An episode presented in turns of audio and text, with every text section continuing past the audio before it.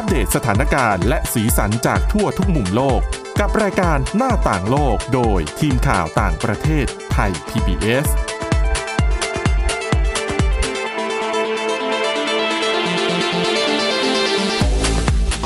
สวัสดีค่ะคุณผู้ฟังขอต้อนรับเข้าสู่รายการหน้าต่างโลกค่ะ วันนี้นะคะ พบกับคุณชนชยานันพร้อมสมบัติ และดิฉันสาวรักษ์จากวิวัฒนาคุณค่ะ วัสดีคุณผู้ฟังค่ะ ค่ะ ก็เอาวันนี้นะคะ ในรายการหน้าต่างโลกก็ยังคงมีเรื่องราวที่น่าสนใจมากมายนะคะ อาจจะมีบางส่วนที่อะเรื่องของโควิด -19 ยังไงก็เป็นประเด็นที่ต้องต้องต่อเนื่องกันไว้อะนะ เพราะว่าเราคงจะเผชิญกับสถานการณ์แบบนี้ไปอีกนาน แล้วก็ยังมีผลกระทบตามมาต่อเนื่องมากมายนะคะ แต่ขนาดเดียวกันค่ะก็มีอีกหลาย ๆ เรื่องนะคะ เป็นบทความที่น่าสนใจ แล้วก็อย่างเรื่องที่เรานำมาเล่าในวันนี้ ดิฉันเชื่อว่าคุณผู้ฟังหลายท่านน่าจะสนใจนะคะ เพราะแม้แต่ดิฉันเองก็เคยสงสัยเหมือนกัน นั่นคือเรื่องของร้านกาแฟ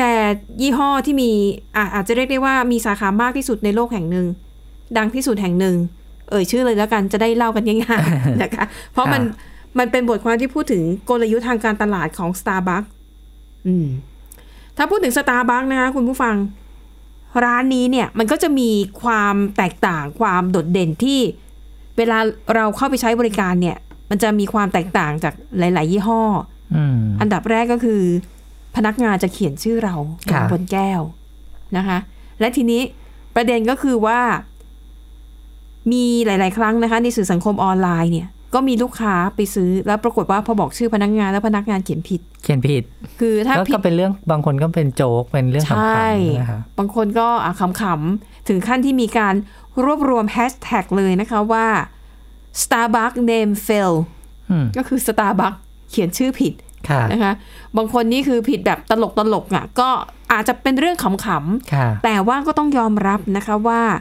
กลยุทธ์แบบเนี้ยที่ให้พนักงานเขียนชื่อลูกค้าบน แก้วเครื่องดื่มเนี่ย มันทำให้เกิดกระแสในสื่อสังคมออนไลน์ค่ะ แล้วมันก็จะเกิดขึ้นเป็นระยะระยะนะคะ มันขึ้นอยู่กับว่าคนที่โพสต์แล้วก็การเขียนชื่อผิดของพนักงานเนี่ย มันผิดแค่ไหนมันน่าขำแค่ไหนอะนะคะ ทีนี้หลายคนก็เลยสงสัยว่า เอ๊ะทำไมสตาร์บัคพนักงานนี่บางทีบางทีเราชื่อง่ายๆอะอย่างยิ่งคนไทยอะ ชื่อเล่นเราก็นกเออแมว หนู ไม่น่าจะเขียนผิดอ่านะคะทำไมถึงเขียนผิดอีก หลายคนอาจจะเข้าใจว่า เอ๊ะ หรือนี่จะเป็นกลยุทธ์ทางการตลาดอืมอาจจะมีการชี้ช่องให้พนักงานของสตาร์บัคเนี่ย แกล้งเขียนผิดนี้เหรอคะใช่ เพื่อที่จะได้เป็นกระแสอืมและให้คนเอามาโพสต์แชร์ผ่านสื่อสังคมออนไลน์อ๋อจะได้จะได้มียอทำดให้แชสตาร์ร์บัคเยอะๆเนี่ยอย่างเป็นที่ค่ะกล่าวขวัญถึง คือแต่นะคะเดิมนะดิอันนี้ความเห็นส่วนตัวฉันคิดว่าค่ะสตาร์บัคคงตั้งใจจะเขียนชื่อเนี่ยเพื่อเพื่อจัดระเบียบออเดอร์เฉยๆอะ เพื่อจัดระเบียบออเดอร์ก่อน แล้วก็ทีเนี้ยมันอะเป็นมันเป็นจิตวิทยาเนาะค่ะว่าคนเนี่ยชอบเห็นอะไรที่เป็นของตัวเองอะมอยู่บนสินค้าที่เราซื้ออะ มันก็มีค่ะมันก็มีช่วงหนึ่งที่ที่ถ้าจำได้มีน้ำอัดลมโค้กที่ใส่อ๋อชื่อที่ใส่ชื่อเล่นกลาใช่งๆไว้เออ แล้วคนก็ไปตามหาว่าเอ๊ะจะมีชื่อฉันหรือเปล่า น่าจะเป็นลักษณะเดียวกัน แต่ไอ้เรื่องที่คุณสวรักษ์ค่ะเล่าเนี่ยว่าตั้งใจเขียนผิดนี่ฉันแปลกใจนะคะมีมีโฆษกของสตาร์บัคนะคะเขามาเฉลย ก็เดี๋ยว ไปติดตามกันว่าสิ่งที่คุณนันน่ะคาดเดาอะ มันใกล้เคียงเป็นแบบนั้นหรือหรือมันเปล่าถูกต้องมากแค่ไหนนะคะ แต่มันมีนะคุณสวรักษ์ค่ะก่อนหน้านี้ก็คือมีแบบพวกที่ชอบเขียนเขาเรียกว่าอะไรอะทำชื่อเล่นตัวเองใหม่ หรือว่าอยากให้เขาเขียน อยากให้เขาเขียน เป็นอย่างอื่นอะเพื่อจะถ่ายลง เช่น คนสวย อ๋อ คือไม่ใช่ชื่อตัวเองจริงๆใช่อะไรอย่างแต่บกเงี้ว่าย พอพนักงานถามว่าคุณอะไรนะคะ เออคนสวยค่ะออเดอร์นี้นู่นนี่นั้น แล้วเวลาเขาเขียนค่ะเขาเขียนคนสวยมาให้จริงๆแล้วก็อือหือเป็นยอดแชร์ไป อืมนะคะ เช่นเดียวกันนะคะแล้วก็อีกประเด็นหนึ่งที่เขาบอกว่าทำให้ Starbucks เนี่ย มักจะถูกพูดถึงก็คือเรื่องของการตั้งชื่อขนาดของเครื่องดื่ม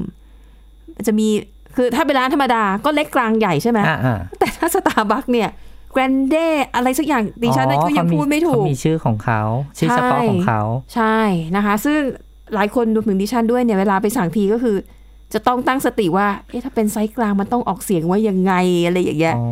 ก็เหมือนกับอะเป็นกิมมิคอาจจะให้คนแบบรู้สึกเป็นมีมีประเด็นให้พูดถึงอะไรอย่างเงี้ยนะคะ ถ้าบางคนดูแบบอยากดูเป็นคนฉลาดดูเป็นคนมีการศึกษา เข้าไปก็สั่งเป็นชุดเลยนะคาปูชิโน่ดีแคฟอะไร ชื่อยาวๆอะไรอย่างเงี้ยและสุดท้ายพนักงานก็ทวนออกมา อะไรอย่างเงี้ยมันก็เป็นประเด็นที่พูดถึงได้บ่อย ๆ นะคะอะทีนี้ไปดูเฉลยกันค่ะว่า แล้วการเขียนชื่อลูกค้าบนแก้วแล้วเขียนผิดเนี่ยเป็นความตั้งใจหรือไม่นะคะ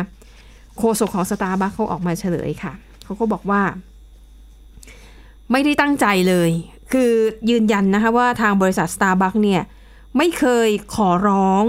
หรือไม่เคยแจ้งอ้อมๆ ให้ทั้งพนักงานแล้วก็ผู้ที่ซื้อแฟรนไชส์นะคะว่าให้สะกดชื่อลูกค้าผิด ไม่ว่าจะด้วยเหตุผลอะไรก็ตามนะคะ คือไม่ได้เอ่ยถึงประโยคนี้ และวัตถุประสงค์ที่แท้จริงของการทำนโยบายเขียนชื่อลูกค้า บนแก้วน้ำบนแก้วเครื่องดื่มเนี่ยเพื่อเป็นการสร้าง เชื่อมความสัมพันธ์ แล้วก็ทำให้เกิดการมีปฏิสัมพันธ์ระหว่างพนักงานกับลูกค้า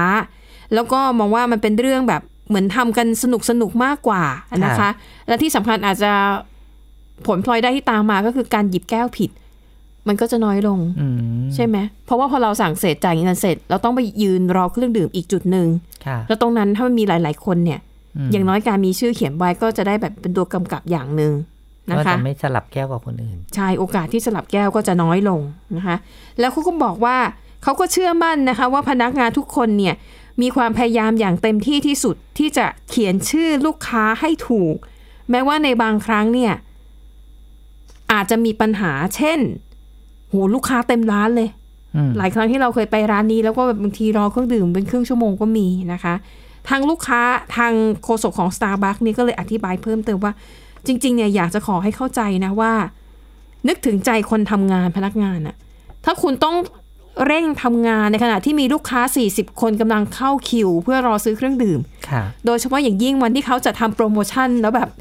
มีคนไปเข้าคิวตลอดทั้งวันอืมคุณคิดดูอะถ้าคุณถ้าลูกค้าจะต้องมานั่งคอยสะกดแต่ละ แต่ละคนว่า อ๋อ สมมุติดิฉันนะ พี่พี่ชื่อแต้วสะกดสระแอต่อเต่าไม่โทรมาแหวนอืม ถ้าทั้ง 40 คนต้องคอยสะกดชื่อตัวเองให้พนักงาน มันจะเสียเวลาเพิ่มไปอีกเท่าไหร่อืมจากเดิมที่ต้องเสียเวลากับการสั่งออเดอร์ใช่ไหมยิ่งถ้าใครมีความต้องการเป็นพิเศษ หวานมากหวานน้อย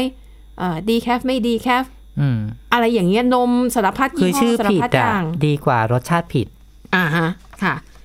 ดังนั้นนี่ก็เลยเป็นเหตุผลว่าผู้ต้องเข้าใจนะบางทีพนักงานทำงานอย่างเงี้ย มันเป็นไปได้ยากอะที่เขาจะต้อง เขียนชื่อให้ถูกทุกคนแล้วเขาคงไม่มีเวลาว่างมากพอที่จะมาถามว่าสะกดชื่อยังไงนะคะอืมนั่นก็เขียนไปเลยดีกว่านะคะ ดังนั้นแต่ทางโฆษกของ Starbucks ก็มีคำแนะนำนะว่า ถ้าคุณอยากจะให้พนักงานเขียนชื่อคุณถูก คุณอาจจะมีไกด์ให้เขาหามีไกด์ให้กับพนักงาน เช่นอะสมมติดิฉันชื่อแต้วใช่ไหมค่ะพี่ชื่อแต้วนะคะ คืออย่างนี้เหมือนแก้วน้ำอะ แต่เปลี่ยนกอไก่เป็นตอเต่าอ่าอะอย่างเงี้ยเขาก็จะแบบเก็ตง่ายขึ้น นะคะ หรือไม่งั้นคุณก็อาจจะเปลี่ยนชื่อไปเลยอย่างที่คุณนำบอกคนสวย ตั้งจบชื่อใหม่เองเลย เออจบ เพราะมันก็ไม่ได้ซีเรียสอะไร แต่ว่าคุณะต้องคิดตอนเขาเรียกชื่อเรามารับนามด้วยนะ คุณคนสวยคะออเดอร์ได้แล้วอะนะคะ อะและทั้งหมดนี้แหละค่ะก็คือเหตุผลที่ทางโฆษกของ Starbucks เนี่ยเขาออกมาชี้แจงนะ ว่าไม่ได้ตั้งใจ ไม่ได้เป็นกลยุทธ์แต่อย่างไรทั้งค่ะสิ้น เพียงแต่เอออยากจะทำให้แบบ อาจจะรู้สึกว่าลูกค้า ลูกค้ามีความรู้สึกว่าเอ้ยฉันเป็นคนสำคัญนะค่ะเขาเรียกชื่อฉันหรืออะไรอย่างเงี้ยมนะคะเนี่ยเคยมีเคยมีนักเขียนชื่อดังท่านหนึ่งที่อเมริกานะคะ บอกว่าชื่อคุณเดลคาเนกีนะคะอ่าบอกว่าชื่อของเรานี่แหละ เป็นเสียงที่ไพเราะที่สุดเวลาได้ยินอืมนะคะเขาก็เลยมีการวิเคราะห์กันว่าประโยคนี้ดูเหมือนจะเป็นความจริงในเคสของ Starbucks เพราะว่า การเรียกชื่อเป็นการทลายกำแพง ค่ะ เปลี่ยนจากลูกค้าคนแปลกหน้า ให้กลายเป็นคนคุ้นเคยได้อืมนี่ก็เลยเป็นกใช่ลยุทธ์อย่างหนึ่งที่ Starbucks นำมาใช้ แล้วก็ค่ะยังไม่มีเจ้าไหนใช่ในเนอะในไทยเนาะเท่าที่เราเห็นไม่มีเนาะใช่ดิฉันก็ไม่เคยเห็นเจ้าไหนเหมือนกันยังนะคะทำให้รู้สึกสนิทสนม รู้จักชื่อกันอะไรอย่างเงี้ยนะอืมนะคะอะหรือบางทีถ้าแอบแอบ คนนี้เอาดูดีดูเข้าท่าเอออยากจะรู้จักชื่อ อันนี้อาจจะเป็นทางเลือกอ้อมๆ สมมุติถ้าเราเป็นลูกค้าด้วยกันใช่ไหมแล้วอ่ารู้จักชื่ออุ้ยแล้วชายหนุ่มคนหน้าดูดูโอเค เวลาเขาบอกชื่อพนักงานไงเราก็อาจจะแอแล้วบเราจะไปตั้งใจฟังค่ะไปเพิ่มเติมยังไงได้คะอาจจะถ้าเราจำได้คุณแกล้งหยิบแก้วผิดคุณไงสำรักจำได้ไหมก่อนหน้าค่ะนี้เคยมีการให้ลงทะเบียนเข้าร้านสะดวกซื้ออะแล้วเราก็มีการขอชื่อขอเบอร์ใช่ไหมอ๋อ คือค่ะตอนที่ยังไม่มีแอปพลิเคชันให้เราค่ะสแกนอะค่ะเขาก็จะต้องเขียนชื่อเขียนเบอร์ ปรากฏว่ามันเกิดเหตุการณ์แบบนี้คุณสวรักษ์คือค่ะน้องคนที่มาใช้บริการเนี่ย หน้าตาสวยน่ารักอะ่ะค่ะพนักงานอะ่ะ เห็นเบอร์โทรศัพท์เขาแล้วก็โทรไปจีบอืมซึ่งเป็นเรื่องที่พนักงานไม่ควรทำอะไรอย่างเงี้ยนะคะ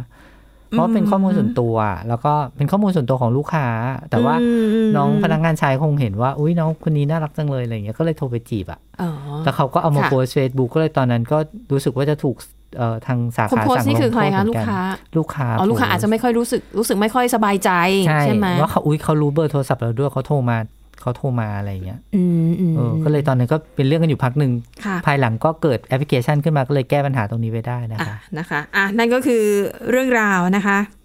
อะเป็นเรื่องดิฉันว่ามันจริงๆก็ไม่ได้เรื่องใหญ่อะไร แต่รู้สึกว่าใช่หลายคนอาจจะสงสัยไงอืมเอ๊ะมันยังไงเนี่ย อะไรที่สุดวันนี้ก็มาเฉลยนะคะเรื่องไม่ได้เบาๆตั้งใจผิดไม่ได้ตั้งใจผิด ไม่ได้ตั้งใจไม่ได้ตั้งใจนะคะ เป็นเรื่องเบาๆขำๆนะคะ แต่ว่าเดี๋ยวเบรกหน้าค่ะ กลับไปที่เรื่องหนักๆกันบ้าง เป็นเรื่องของ ผลกระทบทางเศรษฐกิจที่เกิดขึ้นจากการระบาดของโควิด -19 แต่ว่าในตอนนี้เนี่ยเราจะเจาะไปที่กลุ่มนักศึกษาค่ะที่เพิ่งเรียนจบใหม่อืมๆโอ้โห จบมาช่วงนี้วิกฤตเหลือเกิน แต่ว่าเป็นอย่างไรแล้วนักเรียนที่อังกฤษเนี่ยเขามีวิธีการแก้ปัญหานี้อย่างไรบ้าง เดี๋ยวพักกันสักครู่กลับมาติดตามกันต่อค่ะ หน้าต่างโลกโดยทีมข่าวต่างประเทศไทย PBS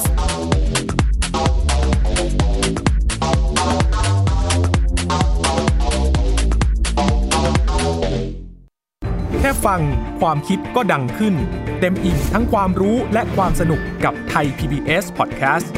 อาหารเนี่ยมันจะมีสัญญะทางการเมืองเนี่ยซ่อนอยู่ มีเจ้าหญิงแสนสวยพระองค์หนึ่งถูกสาปให้เป็นโรคซึมเศร้าคำนี้มันมีความหมายมากคำว่า winter of something เนี่ยฤดูหนาวของอะไรก็ตามเนี่ยมันจะมีเหตุการณ์ในประวัติศาสตร์ที่มันจะถูกใช้คำว่า winter เนี่ยตลอดเวลา ทางการจีนออกมาเปิดเผยนะคะว่าประชาชนที่เป็นผู้ใหญ่ประมาณครึ่งหนึ่งของทั้งประเทศอะมีน้ำหนักเกินแล้วก็เป็นโรคอ้วน ตอบโจทย์ทุกไลฟ์สไตล์ตั้งแต่มีโควิดเนี่ย Apple สร้างสรรค์ฟีเจอร์เพื่อให้มันสอดคล้องกับโควิดเลย ผมจะนำมาเล่าใน EP นี้เนี่ย คือเกี่ยวกับค่ายกักกันเอาชวิทซ์ในประเทศโปแลนด์ ฟังได้ทุกที่ทุกเวลาทุกช่องทาง ค้นหาคำว่าไทย PBS Podcast หรือที่เว็บไซต์ www.thaipbspodcast.com เพราะวิทยาศาสตร์อยู่รอบตัวเรา มีเรื่องราวให้ค้นหาอีกมากมาย เทคโนโลยีใหม่ๆ เกิดขึ้นรวดเร็วทำให้เราต้องก้าวตามให้ทัน อัปเดตเรื่องราวทางวิทยาศาสตร์ เทคโนโลยี และนวัตกรรม ที่จะทำให้คุณทันโลก กับรายการ s c i e n t e c h ทุกวันจันทร์ถึงวันศุกร์ทางไทย PBS Radio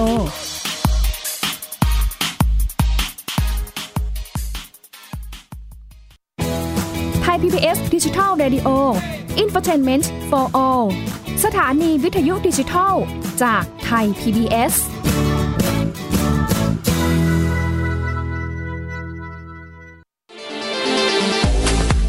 หน้าต่างโลกโดยทีมข่าวต่างประเทศไทย PBS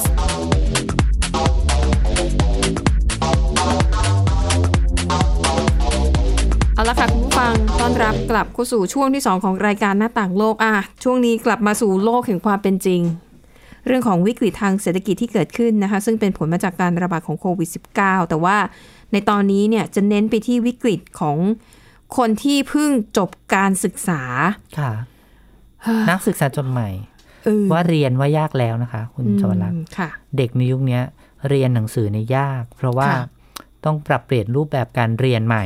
นะคะอืมเป็นเรียนแบบหลายฟังก์ชันอะพูดง่ายๆทั้งออนไลน์ค่ะ on ground on airคือดิฉันว่าเด็กสมัยเนี้ยมันมีทั้ง ข้อดีและข้อเสียมากกว่าเด็กสมัยก่อนเมื่ออืมเปรียบเทียบกันอย่างที่คุณนันบอกว่าอะรูปแบบการเรียนเปลี่ยนไปต้องค่ะมีแบบเรียนในชั้นเรียนอืมเรียนในออนไลน์เป็นหลัก แต่ข้อดีก็คือว่ามันมีอินเทอร์เน็ตอืมนักศึกษาเนี่ยสามารถค้นหาความรู้ได้แบบ แบบใช่แบบใช่ไม่มีข้อจำกัดเลยเออเพียงแค่คุณมีอินเทอร์เน็ต มีอุปกรณ์พอสมควร แล้วคุณมีจิตใจที่อยากจะเรียนเข้มรู้แข็งเข้มแข็งในการเรียนแม้งบแต่ย่งโอนั้นนะกาสด้วยนะเออใช่ไหมคุณจะสมัครหาทุนคุณจะเรียนนู่นเรียน คือเพียงแค่คลิกเข้าไปในอินเทอร์เน็ตเนี่ยโอกาสเหล่านี้มันมีเยอะ อันนี้คือเป็นข้อดีค่ะนะคะ แต่ในขณะเดียวกันข้อเสียก็คืออาการแข่งขันมันก็ต้องสูงขึ้นอืมบางคนก็เก่งขึ้น แล้วก็หรือวิธีการแม้แต่เรียนแบบเรื่องของออนไลน์อะเรื่องของโอกาสของแต่ละคนในการอืมที่เข้าถึงอินเทอร์เน็ตเนาะมันก็ ไม่เท่าเทียมกันนะ คุณสวรักษ์อันนี้อืมก็ต้องยอมรับเนาะอืมใช่นะคะ และอะยกตัวอย่างกรณีในเมืองไทย ยุคนี้ก็จะมีการกู้เงินเรียนกู้กู้เงินเรียนใช่ไหกมยคะศอย่างนี้ใช่ไหมครับใช่กองทุนใช่เพราะอย่างที่ที่ดิฉันเห็นคือบางครอบครัวก็ไม่ได้ไม่ได้ยากจนมากค่ะ แต่อาจจะรายได้ปานกลางเขาก็ให้ลูกเขาอะกู้กู้เรียนเหมือนกันอืมนะคะ เพื่อแบ่งเบาภาระของพ่อแม่ค่ะปรากฏว่าเด็กกลุ่มนี้เนี่ย คือจบมาก็มีหนี้ของตัวเองแล้วคือไงยังไม่ได้เริ่มทำงานมีรายได้เลย แต่มีหนี้รออยู่แล้วใช่อืมนะคะที่ฉันก็เลยรู้สึกเออเด็กรุ่นนี้ก็ เริ่มต้นชีวิตการทำงานค่อนข้างสาหัสกว่าเทียบกับรุ่นดิฉันอะนะค่ะ อย่างดิฉันนี่ก็โอเคที่โชคดีว่าพ่อแม่ก็ยังพอมีกำลังค่ะส่งเรียนได้แล้วก็จบมาแบบ จบมาก็ตั้งต้นที่หนึ่งหรือสองอะอืมคืออะมีบ้านอยู่มีมีพ่อแม่คอย support ระดับหนึ่งแต่เราไม่ได้มีหนี้ติดตัวมา ใช่ไหมแต่คะน้องๆยุคนี้บางแต่น้องๆบางคนยุคเนี้ยก็มีเนาะมีหนี้มาอืมดิฉันก็รู้สึกเออแต่มันก็แลกกันนะเด็กคุณสวรักษ์เพราะว่าค่เด็ก ๆ เดี๋ยวนี้เขาก็เริ่มหาเงินได้ตั้งแต่ยังเด็กอย่างที่บอกเพราะว่าอืมอินเทอร์เน็ตมันก็ช่วยเพราะมีสร้างมีโอกาโอกาสโอกาสใช่หลายอย่างนะคะอะทีนี้แต่เรื่องที่จะนำมาเล่าให้ฟังในวันนี้นะคะ จะเป็นประเด็นของเออคนที่จบการศึกษาในอังกฤษค่ะๆค่ะที่ก็เหมือนกับทั่วโลกชะตากรรมเดียวกันเลย คือจบมาแล้วหางานทำยากมากนะคะ เพราะว่าเศรษฐกิจโลกมันตกต่ำแบบชนิดที่แทบไม่เคยเกิดขึ้นมาก่อนค่ะนะคะ มันโดนกันทุกวงการทุกแวดวงทุกอุตสาหกรรม ต้องเรียกว่าโรคระโรคระบาดครั้งเนี้ยสร้างความเปลี่ยนแปลงให้กับโลกอย่างมากเลยนะคะ ไม่ใช่ใช่แค่วง วงการใดวงการหนึ่งมันทุกวงการเลยใช่กระทบกันเป็นห่วงโซ่ไปหมดเลย ถ้าอย่างช่วงวิกฤตต้มยำกุ้งปี 40 เนี่ยค่ะก็จะเน้นแบบพวกภาคสถาบันการเงินอุตสาหกรรมหรือบริษัทใหญ่ๆ ใช่ไหมคะ จะล้มปิดตัวไปอะไรเงี้ยใช่ค่ะแต่แล้วก็กระทบมาที่ภาคแรงงาน แต่ว่าอันแต่เนี้ยโคมันวิดนี่เนาะมันทุกโอ้โหทุกอย่างทั่วเลยหน้าอะจริง ๆ นะคะ ดังนั้นค่ะ นักศึกษาจบใหม่ในอังกฤษเนี่ยก็เผชิญกับสถานการณ์อันยากลำบากเหมือนกันเหมือนกันทั่วโลกนะคะ แน่นอนเรียนจบมาหางานช่วงนี้ไม่ใช่เรื่องง่าย เพราะว่าแม้แต่คนที่ทำงานเป็นพนักงานบริษัทอยู่แล้วเนี่ย ก็มีก็โอกาสที่จะถูถูกกต้องไล่ออกใช่ ให้นะคะออกอืมนะคะซึ่งความลำบากของนักศึกษาจบใหม่ในอังกฤษนะคะเกิดขึ้นในขณะที่อัตราการว่างงานนั้น เพิ่มสูงมากขึ้น เขาบอกว่า ถ้าเจาะไปที่กลุ่มคนอายุ 16-24 ปีนะคะ นี่เขาสำรวจเมื่อปี ปีที่แล้วนะคะระหว่างเดือนมิถุนายนถึงสิงหาคม อัตราการว่างงาน คนกลุ่มคนอายุ 16-24 ปีอยู่ที่ 14.1%ถือว่าเยอะมากเลยนะคะ แล้วก็นอกจากงานหายากขึ้นแล้วเนี่ยการแข่งขันก็สูงมากขึ้น เพราะไม่ได้แข่งกับแค่นักศึกษาที่จบใหม่ด้วยกันเท่านั้น ใช่ต้องแข่งกับคนที่ตกงานด้วย ใช่ใช่ไหมคะแล้วแถมเป็นคนตกงานที่มีประสบการณ์การทำงานมาแล้ว ใช่โอ้โหนะคะ อันนี้ยิ่งยากเข้าไปใหญ่เลย อือฮึใช่นะคะก็มีเอ่อหลาย ๆ คนนะคะก็ยอมรับว่า โอ้ สมัครงานไปไม่รู้ตั้งกี่ที่ก็ยังไม่ถูกเรียกตัวสักทีนะคะ แม้แต่จะสมัครเป็นอะขอไปฝึกงานไม่เอาเงินเดือนก็ได้ อย่างน้อยไปฝึกงานให้มีประวัติว่า มีประสบการณ์นะ เคยทำงานกับองค์กรอืมก็ยังไม่มีใครสนใจนะคะเอ่อในบทความนี้นะคะเขายกตัวอย่างนะคะ เป็นบทความจากสำนักข่าว BBC ของอังกฤษค่ะ ยกตัวอย่างกรณีศึกษาคนหนึ่งนะคะ เธอชื่อว่าโอลิเวียโครลีค่ะ เธอก็บอกอย่างนี้แหละ เธอเรียนจบด้าน Creative Media นะคะ แล้วก็สมัครงานนานมากเลย ไม่มีใครรับสักทีนะคะ ดังนั้นค่ะ เธอจึงตัดสินใจทดลองวิธีการหางานใหม่ ๆ ด้วยการใช้สื่อสังคมออนไลน์อย่าง Instagram ให้เป็นประโยชน์ค่ะ โอลิเวียนะคะ เธอตัดสินใจก็เปิดบัญชี Instagram ขึ้นมา แล้วก็โพสต์นะคะ บอกว่าตัวเธอเนี่ยยินดีให้คำปรึกษาด้านการตลาด และก็กับสื่อออให้คำปรึกษาด้านการตลาด และก็สื่อกับบริษัทที่มีความต้องการหรือใครก็ได้ที่ต้องการคำปรึกษา ปรากฏว่าภายในเวลาไม่กี่สัปดาห์เธอก็ได้ลูกค้ารายแรกนะคะ แล้วก็จึงเริ่มมีงานเข้ามาค่ะนะคะ อันนี้ก็เป็นอีกเทรนด์หนึ่งนะคะของคนในยุคใหม่นี้ที่อาจจะงานประจำไม่ได้เป็นฟรีแลนซ์ไปก่อนค่ะตัวเองมีความถนัดด้านใดยิ่งถ้าเป็นด้านพวก graphic design เนี่ยค่ะก็จะตอนนี้ต้องการเยอะเนาะใช่นะคะ และบางทีเนี่ย คนจ้างเขาอาจจะเป็นผู้ประกอบการรายย่อยค่ะที่อยากจะได้กราฟิกสวยๆ อาจจะอยากออกแบบฉลากของตัวเองแต่ไม่ต้องการเสียค่าใช้จ่ายเยอะแยะ ก็อาจจะเลือกวิธีจ้างงานในลักษณะนี้นะคะ ซึ่งผู้เชี่ยวชาญด้านการหางานในประเทศอังกฤษค่ะ บอกว่าการใช้โซเชียลเน็ตเวิร์กเพื่อหางานสร้างสุสร้างธุรกิจ หรือแม้แต่หา connection เนี่ย เป็นกระแสที่กำลังได้รับความนิยมในกลุ่มนักศึกษาจบใหม่อืมเพราะว่าพวกเขาเนี่ยสามารถแสดงความสามารถโชว์ผลงานของตัวเองในสื่อสังคมออนไลน์ได้ค่ะดังนั้นนี่คือช่องทางในการดึงดูดทั้งลูกค้า และอาจจะเป็นบริษัททั้งหลายที่กำลังมองหาคนที่มีฝีมือออืมเข้ามาร่วมงานนะคะ ดังนั้นค่ะ ก็มีคนในกลุ่มเนี้ยอะเพิ่งเรียนจบใหม่ๆแล้วยังหางานทำไม่ได้กลายว่า กลายเป็นว่าเขาก็มาจับกลุ่มกันในสื่อสังคมออนไลน์ มีการพูดคุยแลกเปลี่ยนความเห็นนะคะ แล้วก็ กลายเป็นกลุ่มที่ใครไปรู้ว่าเอ้าตรงนี้เขามีการเปิดรับสมัครงานนะอืมเอามาโพสต์แชอ๋อร์เหมืกันอนในห้องกลุ่มเหมือนห้องในพันทิปอะไรอย่างงี้ไหมใช่อารมณ์ประมาณนั้นไหมอะฮะนะคะหรือแม้แต่ในเพจของ Facebook ก็มีนะคะค่ะคนหางานอย่างไอของถ้าของดิฉันก็เช่น กลุ่มคนหาคนทำงานรายวันรายเดือน ย่านดอนเมือง ย่านหลักเขตย่านหลักสี่ย่านแจ้งวัฒนะค่ะอะไรแบบเนี้ย ก็จะมีการโพสต์บางทีนายจ้างก็มาโพสต์เออ จัดอีเวนต์ประชาสัมพันธ์สินค้าอืมอยากได้คนคุณสมบัติแบบตามนี้ทำงานค่ะสามวันค่าแรงวันละเท่าไหร่ก็ว่ากันไปอืมนะคะ อันนี้ก็เป็นเป็นอีกช่องทางหนึ่งอะในการที่ทุกฝ่ายจะต้องแบบหาทางรอดให้ตัวเองนะคะอะก็ถือว่านี่ก็คือข้อดีของสื่อสังคมออนไลน์ ที่มันช่วยเปิดโอกาสหลาย ๆ ด้านจริง ๆ นะคะค่ะ ดูสถานการณ์ในไทยกันบ้างนะอืมคุณสวรักษ์เขาปีที่แล้วเนี่ยนะคะ ถือว่าเป็นปีที่สาหัสสำหรับแรงงานไทยค่ะ แล้วก็แรงงานทั่วโลกนะคะอืมเขาบอกว่าเฉพาะแรงงานจบใหม่ค่ะ อย่างอย่างเช่นที่คุณสวรักษ์เล่าในที่อังกฤษนะ ที่ไทยเนี่ยมีเฉพาะสี่เดือนต้นปีนี้นะคะค่ะหนึ่งแสนแปดหมื่นคนค่ะอืมที่ตกงานเรียกว่ายังไม่เคยทำงานเลยอะจบมาแล้วจบมายังไม่เคยใหม่ๆทำงานเลยใช่ค่ะแล้วก็ในจำนวนเนี้ยเกือบครึ่งหนึ่ง เป็นแรงงานที่จบในระดับอุดมศึกษานะคะ อืม ก็คือแล้วหลังจากเนี้ยค่ะผู้เชี่ยวชาญด้านแรงงานนะคะ รองศาสตราจารย์ ดร ยงยุทธชแลมวงศ์ผู้อำนวยการการพัฒนาแรงงานจาก TDI บอกว่าหลังจากนี้มันจะรุนแรงขึ้นอีก เพราะว่าหลังเดือนเมษาปุ๊บ จะมีเด็กอีกจำนวนหนึ่งที่จบใหม่มามาเติมอีก หลังจากที่เด็กจำนวนก่อนหน้าเนี่ยไม่มีงานทำใช่ไหมคะมาอืมมาล็อตใหม่นี้ก็ยังไม่มีงานทำอีกค่ะจากคนที่ไปลงทะเบียน อันนี้เฉพาะคนที่จบใหม่แล้วไปลงทะเบียนที่อืมกรมการจัดหางานนะคะอืมมีอยู่ แสนคนค่ะ ที่ไปลงทะเบียน แต่ไม่ได้หมายความว่าจบแสนคนนะคะ จบมากกว่านั้น แต่คนที่ไปลงทะเบียนอาจจะมีที่แค่นั้นใช่อืมแล้วก็ในจำนวนที่ไปลงทะเบียนเนี่ยเจ็ดหมื่นเจ็ดพันคนค่ะเป็นแรงงานที่จบระดับปริญญาตรี อืมก็คือพูดง่ายๆว่าตอนเนี้ยงานนะแทบไม่มีให้ทำอะพูดง่ายๆ ก็ต้องไปอืมใช้ช่องทางแบบที่คุณสวรักษ์บอก ทีนี้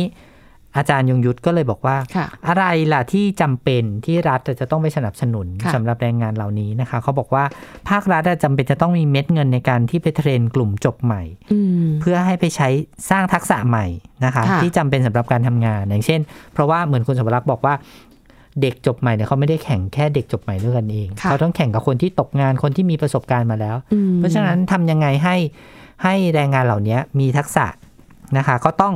รีสกิลใหม่อืม ก็อาจจะใช้วิธีอุดหนุนเงินช่วยเหลือให้กับผู้ประกอบการต่างๆ เพราะว่าตอนเนี้ยผู้ประกอบการก็แบกรับภาระในการที่จะฝึกทักษะแรงงานพวกนี้ไม่ไหวนะคะค่ะก็แรงงานก็นอกจากว่าจะเป็นเอ่อสถานที่ประกอบการขนาดใหญ่ที่เขาพอจะมีกำลังที่จะพยุงสถานการณ์ตรงนี้ไปได้อืมนะคะกรมการจัดหางานก็ควรจะมีโครงการเหล่านี้ไปอุดหนุนที่ผ่านมาคุณสวรักษ์เคยได้ยินไหมว่าเขาให้แบบรัฐออกครึ่งหนึ่งค่ะแล้วก็เห มือนแชร์ค่าจ้างกันคนละครึ่งอะอืมแล้วก็ไปจ้างงาน ปรากฏว่ามันไม่ประสบความสำเร็จนะคะค่ะแล้วก็มีคนไปไปทำงานเนี่ยไม่เยอะอืมก็เลยคิดว่า เอ๊ะ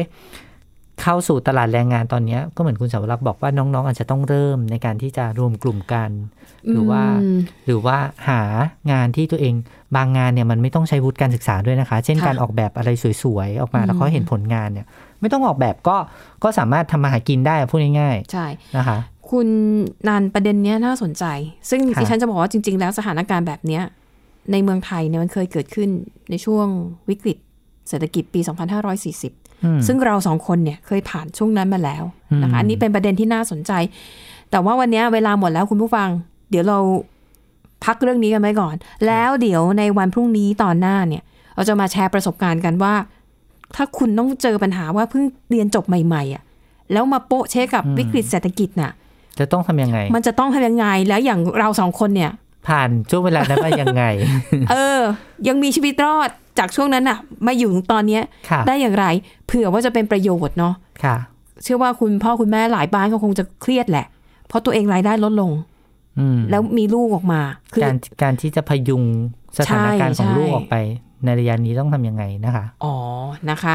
เอาละค่ะคุณฟังคะ เดี๋ยวกลับมาติดตามกันต่อในวันพรุ่งนี้นะคะสำหรับวันนี้ขอบคุณสำหรับการติดตามเราสองคนและทีมงานลาไปก่อนสวัสดีค่ะ สวัสดีค่ะ Thai PBS podcast. View the world via the voice.